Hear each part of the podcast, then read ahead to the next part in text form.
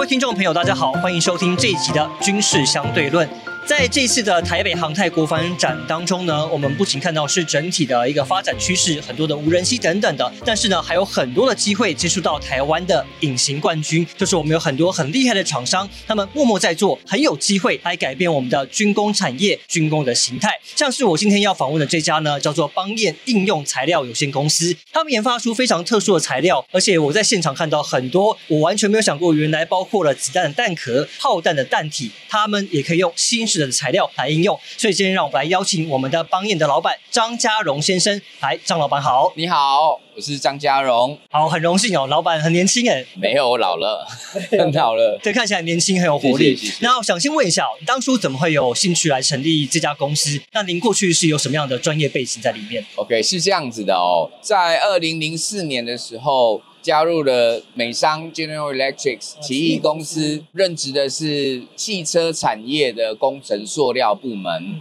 本身的 study 是我是德州农工大学毕业，然后我的 major 是 chemical engineering，就是所谓的化学工程。毕业之后呢，回到台湾，我就到 GE 去工作。那我在 GE 工作了十二年，这十二年里面全部都是在开发汽车相关产业的产品。汽车产业这种产品，你知道，一台汽车大概三万多个零件，这三万多个零件要在外面风吹日晒雨淋，丢在外面要丢十年，可想而知上面的塑胶零组件。它的重要性跟它的性能要求是非常高的。工程塑料，所谓的工程塑料，这个“工程”两个字就是说，它不是普通的塑料，它是在工程应用上所谓的塑料，不是我们一般吃东西、喝东西的这种，对它要更高的要求。在另外一个概念上来讲，工程塑料是有环保概念的，因为它取代一个金属，在一个设备上，它可能用了四十年的设备，它这个塑胶零件还在上面。也就是说，这个塑胶不是被用了就丢，它是帮人类做事，而且在设备上面有它的永续性。所以基本上不是使用塑胶就是不环保哦。这个十二年来的经验，这个是第一个，就是说我们今天塑胶要使用的对，使用的久，它才真的叫做环保。环保塑胶并不是一定要用叶子来做，而是说我今天用的是以环保为目的，而且有环保的过程。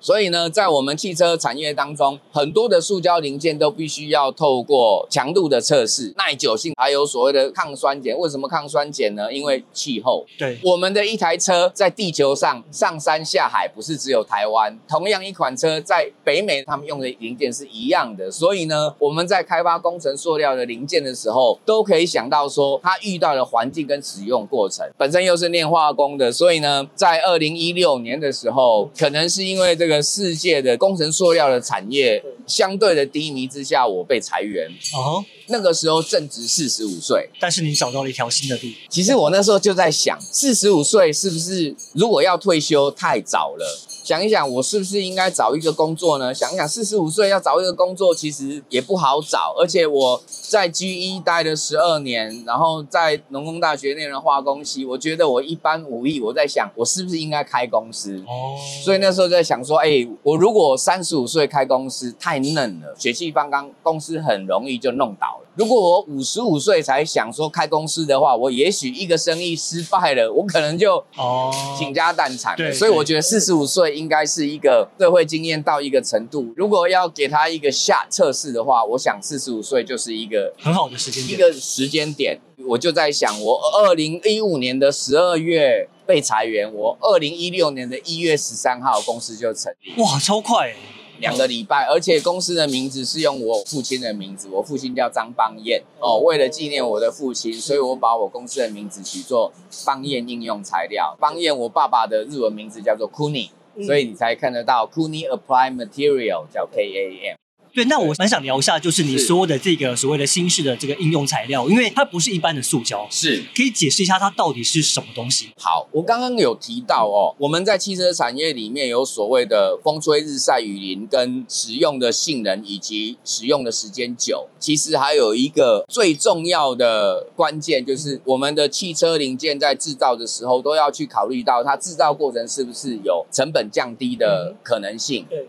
数量要做的很大，所以呢，我们在这个要求上，比方说，我们汽车很多地方引擎温度是很高的，可是过了引擎也许五五公分之后呢，外面是大风雪，温度是很低的。对，所谓的冷缩热胀，冷缩热胀就是这样。我们的零件这么多，强度要需要这么高，所以我们有一些工程塑料，它要求强度要很高，而且它的尺寸、它的缩水性、冷缩热胀的缩水性一定要很准，所以我们的车子才不会开到一半会有滴怪滴怪的声音。所以工程塑料在汽车上面使用，或是在户外使用，都有几个要求：长期的高温要求，第二个就是长期耐久试验。所谓他们长期耐久试验，就是把你的塑胶零件放在很湿的环境，然后很热的环境，静置两千个小时，然后再去测它的强度有多少的变化。如果变化超过一个百分比的话，那个材料就不能用。有点像是暴力测试。对你想想看，三万多个零件，有一个零件到了那个程度不能用，整台车是垮掉的，不能动的。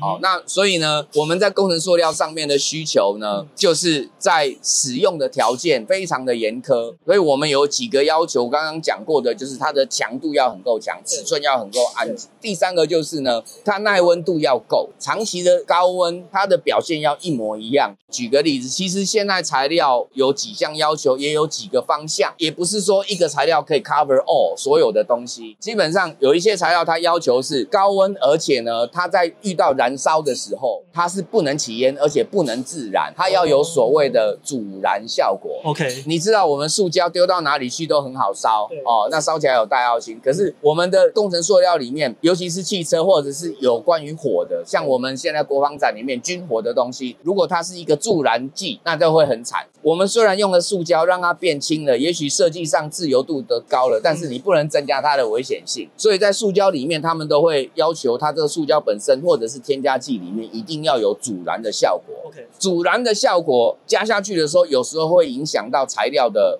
强度。您刚刚问的这个问题就是说，我们在材料上的要求有阻燃、有温度，还有一个我们刚讲温度是高温，其实还有一个低温。我们的车子停在外面，如果地点是俄罗斯，零下负三十度。嗯，它也要承受得住你。的那个 bumper 防撞杆在零下三十度的时候变很脆，意思就是说你那台车在三十度的时候不可以开出门。所以我们在工程塑料上面，因为使用的环境很严苛，所以必须要去适合。我刚刚提过永续性，你不是只有用了这一关，你这台车放在外面，有人开了二十年的车。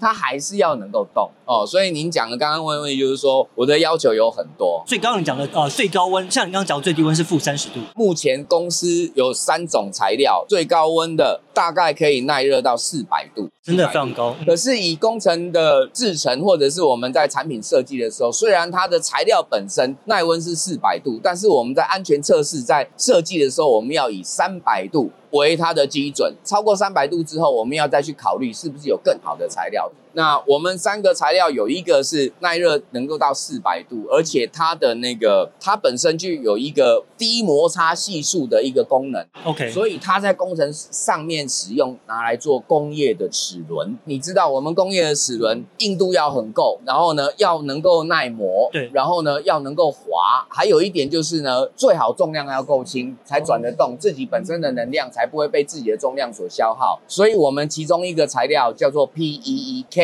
P E E K 它就符合了这样的要求，因为它耐热四百度，所以它可以在高温的齿轮摩擦状况之下做运作，而且它质量轻、不生锈，不需要抹润滑油。哦，所以这对整个零件来讲，对整个设备来说，或者是机具来说，都是最好的选择。我想不只是我啦，可能很多听众好奇的就是说，那既然现在有这么厉害的材料，是那它要如何用在我们的军工产业里面？就是我们讲军民通用，是所以我们不是是只要民间通用，我们是可以把它用到国防产业里面去。所以有哪一些你们有正在执行的面向？我刚刚说过，我们的材料在这样的使用条件，像汽车使用的条件，长期高温、风吹日晒雨淋、抗酸碱、生锈、重量轻。其实我们如果不看它是七十克工业，我们把它想做，哎，国防产业是不是跟它的要求是一样的呢？结果是一样的。哦，我们认为是一样的，所以我们就认为说，哎，你看嘛，我们的各装开始，我们身上的东西要轻，那要轻你就要用塑胶，可是你也不能从头到尾都是塑胶，嗯，哦，因为塑胶有一些东西需要阻燃，需要永续。哦对对，它不是一般的塑胶，所以我们的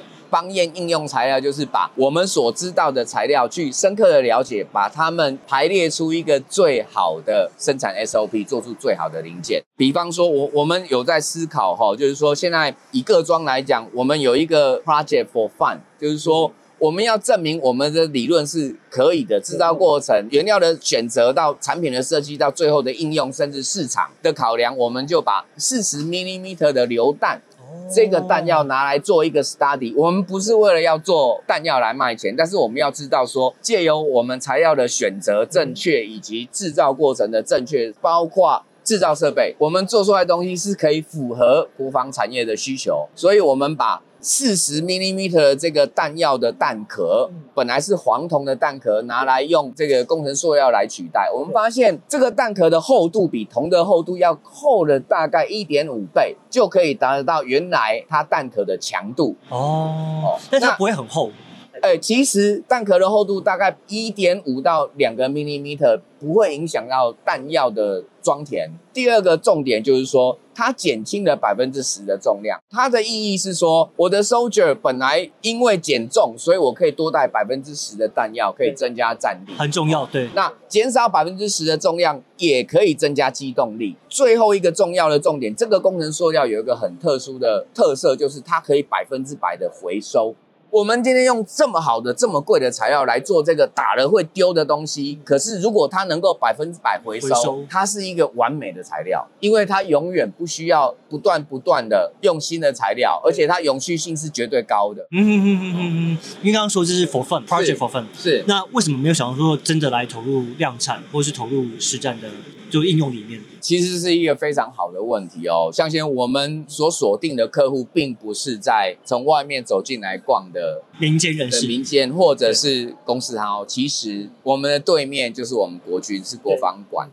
我是一个在台湾开发国防产业的公司，所以事实上我的客户是台湾的国军。为什么呢？因为美国、欧洲他们的军备生产出来，从各装到战斗机，都是跟民间不断的切磋、不断的做交流、知识上的斗争与交流所做出来的产品。举一个例，本公司在卖的眼镜，我们的竞争对手是 Oakley，我可以很自傲的讲，我的产品比 Oakley 还要好，嗯，但是比它便宜。我有看到里面有一些测试嘛，好像用子弹打也不会有问题。我们用散弹枪打，没有一个散弹子是可以伤害到眼。真让我蛮讶异，原来工程塑料可以做到这么强强度。所以工程塑料之所以工程，就是取代原来的工程材料。哦，我们回到这个问题的点，就是说我今天是用最对的选择去做我的眼镜。欧克里他们的方式是，他们做了眼镜之后呢，搬了三五百只眼镜到美国军人的福利社，桌子一摆，你只要把你的名字写上去，你就拿一个 free 的不用钱的欧克里眼镜走，你就去测去测好不好，什么的 feedback 回来。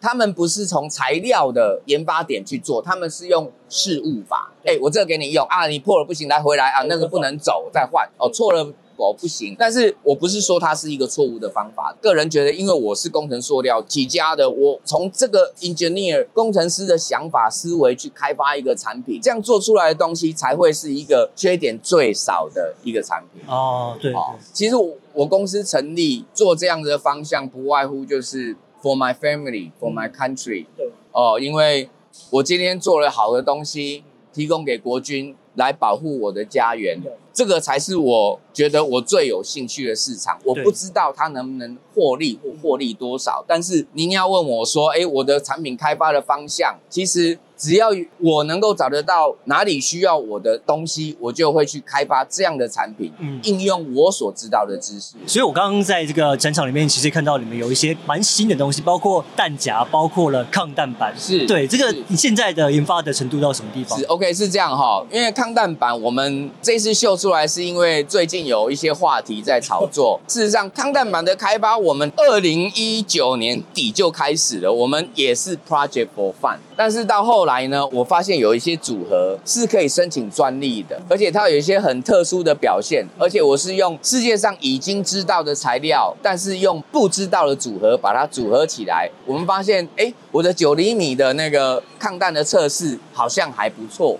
哦所以我们从二零二零年从拉斯维加斯的虾秀参观回来之后，我们就开始了这个案子。到了今年，我们发现我们有几个组合跟理论是对的，然后又发生了这个抗弹板的风波，所以我们今天把我们发展到一半的成果展现出来，让大家看到说，其实我们是有进步的空间，而且我们正在做，而且它不断的在前进，让客户能够相信我们一定能够做出最好的抗弹板。所以有去拿去实测过了吗？其实我有把板子寄到美国去测试，然后呢，现在抗弹板有三种材质，我只试了其中一种。我认为我们可能要在半年以上的时间来验证我们已经开发好的一个理论。OK 哦大概是这样子。对，那弹夹的部分呢？弹夹的部分是这样哦，我们有一个专案也是 Project for Fun，您可以看得到我们的专案的名称叫 A 一九六八。A 一九六八一九六八年就是民国五十七年，民国五十七年的时候，台湾有一支步枪叫五七式步枪，对对对，就是美国的 M 十四步枪。嗯哼，它的枪非常的重，我当兵两年的时候就抱着它抱了两年。虽然我很喜欢，但是枪的重量是真的很重。对，而且它的木托或者是塑胶托的重量非常的重，而且没有什么功能。于是我就在想，以汽车制造的一些特殊的工法，以及特殊材料的选择，对，以及帮验应用材料的核心思想，就是我把材料应用在一起，让它能够达到我们产品的要求。嗯哼，所以呢，我们就把我们公司的工程塑料跟着认为可以组合的材料，比如说金属，对哦，金属骨架跟这个工程塑料做一个所谓的植入性射出，英文叫 insert molding 的方式。哦，设计了一支二零二三年的武器步枪。哦，它的它的枪支因为塑胶以金属的这个互补作用，减轻了大概三百到四百公克的重量。哦也许三百到四百公克之于四公斤的枪，也许不大，嗯但是因为它的设计自由度，所以这支枪在上面、在下面、在左边、在右边都可以加装很多的东西而且我的枪托是可折叠式的。我们有很多的军人朋友来参观，也跟我觉得，哎、我们这个感觉上抓起来还蛮好拿的，就是这个感觉不错。其实我要讲的是说，我们一定有很多的武器步枪是新的，过去的时代一九六八，但是在二零二三年的今天，我们利用在台湾已经成熟的汽车工业的制造过程、设备以及最好的工程塑料，组合出一个可以把一九六八年的产品变成二零二三年符合市场使用的产品。嗯我常常在考虑说，哎、我们是不是要叫它 MLU，叫做 Midline Upgrade？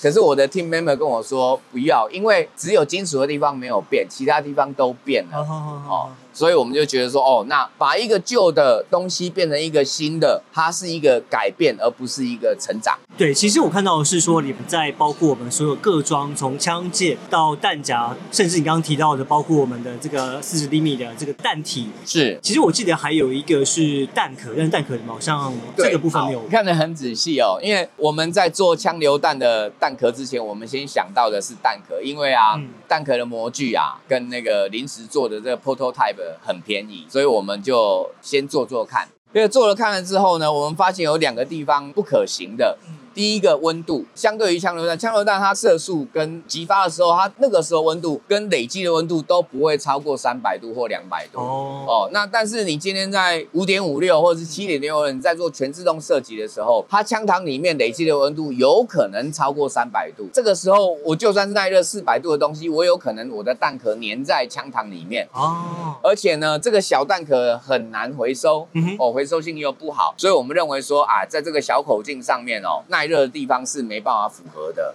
然后第二点，另外一个方向就是说，因为它是塑胶的弹壳，所以它弹壳的壁厚会比较厚，这个时候就会影响到我的装药量。所以我们就发现，哎，我们做了这个 project，发现它不适合做小口径，甚至是步枪的子弹。所以你们可以讲一下未来你们所要主攻的方向吗？我们现在主攻的方向，当然我刚刚有提过了，就是我们的抗弹板，它我们会不断的继续的在做开发，但是市场方向呢？会是不同的。第一，我们所瞄准的市场方向，当然是希望我们对面的国军能够拿到好的东西，那第二个，其实我的市场方向就跟大家不一样。我希望抗弹板拿来做美国小学生的书包、哦，我知道，公事包，然后背包。对，那这些背包的后面呢，都有我的板子。然后我的板子呢，以后发展会变成模组化的乐高式板子，也就是说，我可能是第一层叫 A 层九厘米，嗯然后呢，我可能 B 层呢，我就变成五点五六，C 层呢，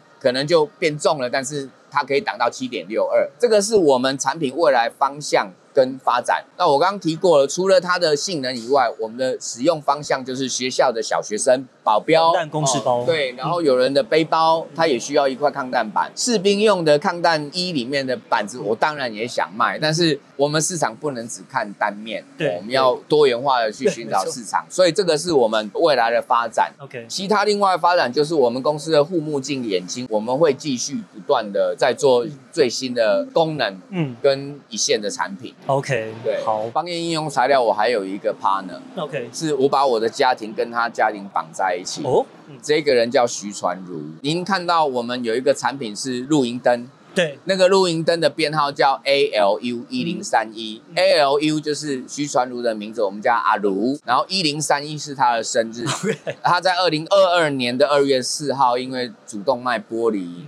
所以他到现在还躺在床上。我跟他的合作情感是从二零一六年开始，嗯他就像是我的 band of brother，在我旁边一起作战的这个弟兄。对，那您可以看得到，我们邦彦的人大概这么多人，其实都是为了我们是一个 team。嗯，那我们这些 team 就是 one for all and all for one。您看到的这些东西，其实是我的一个个人的使命感跟个人我们的方向。我跟他都是小时候做玩具、做模型枪，到长大之后呢，他往电影业去做道具发展，我呢往工程塑胶去发展。然后到我被呃离职之后，我们我们又在一起，我们不断的在做磨合。因为当我们是小孩子的时候，我们没有家庭，我们没有价值观，我们什么都可以不要。但是呢，当我们第二次碰在一起，在二零一六年、一七年碰在一起的时候，我们发现我们都有了小孩，嗯都有了妻子，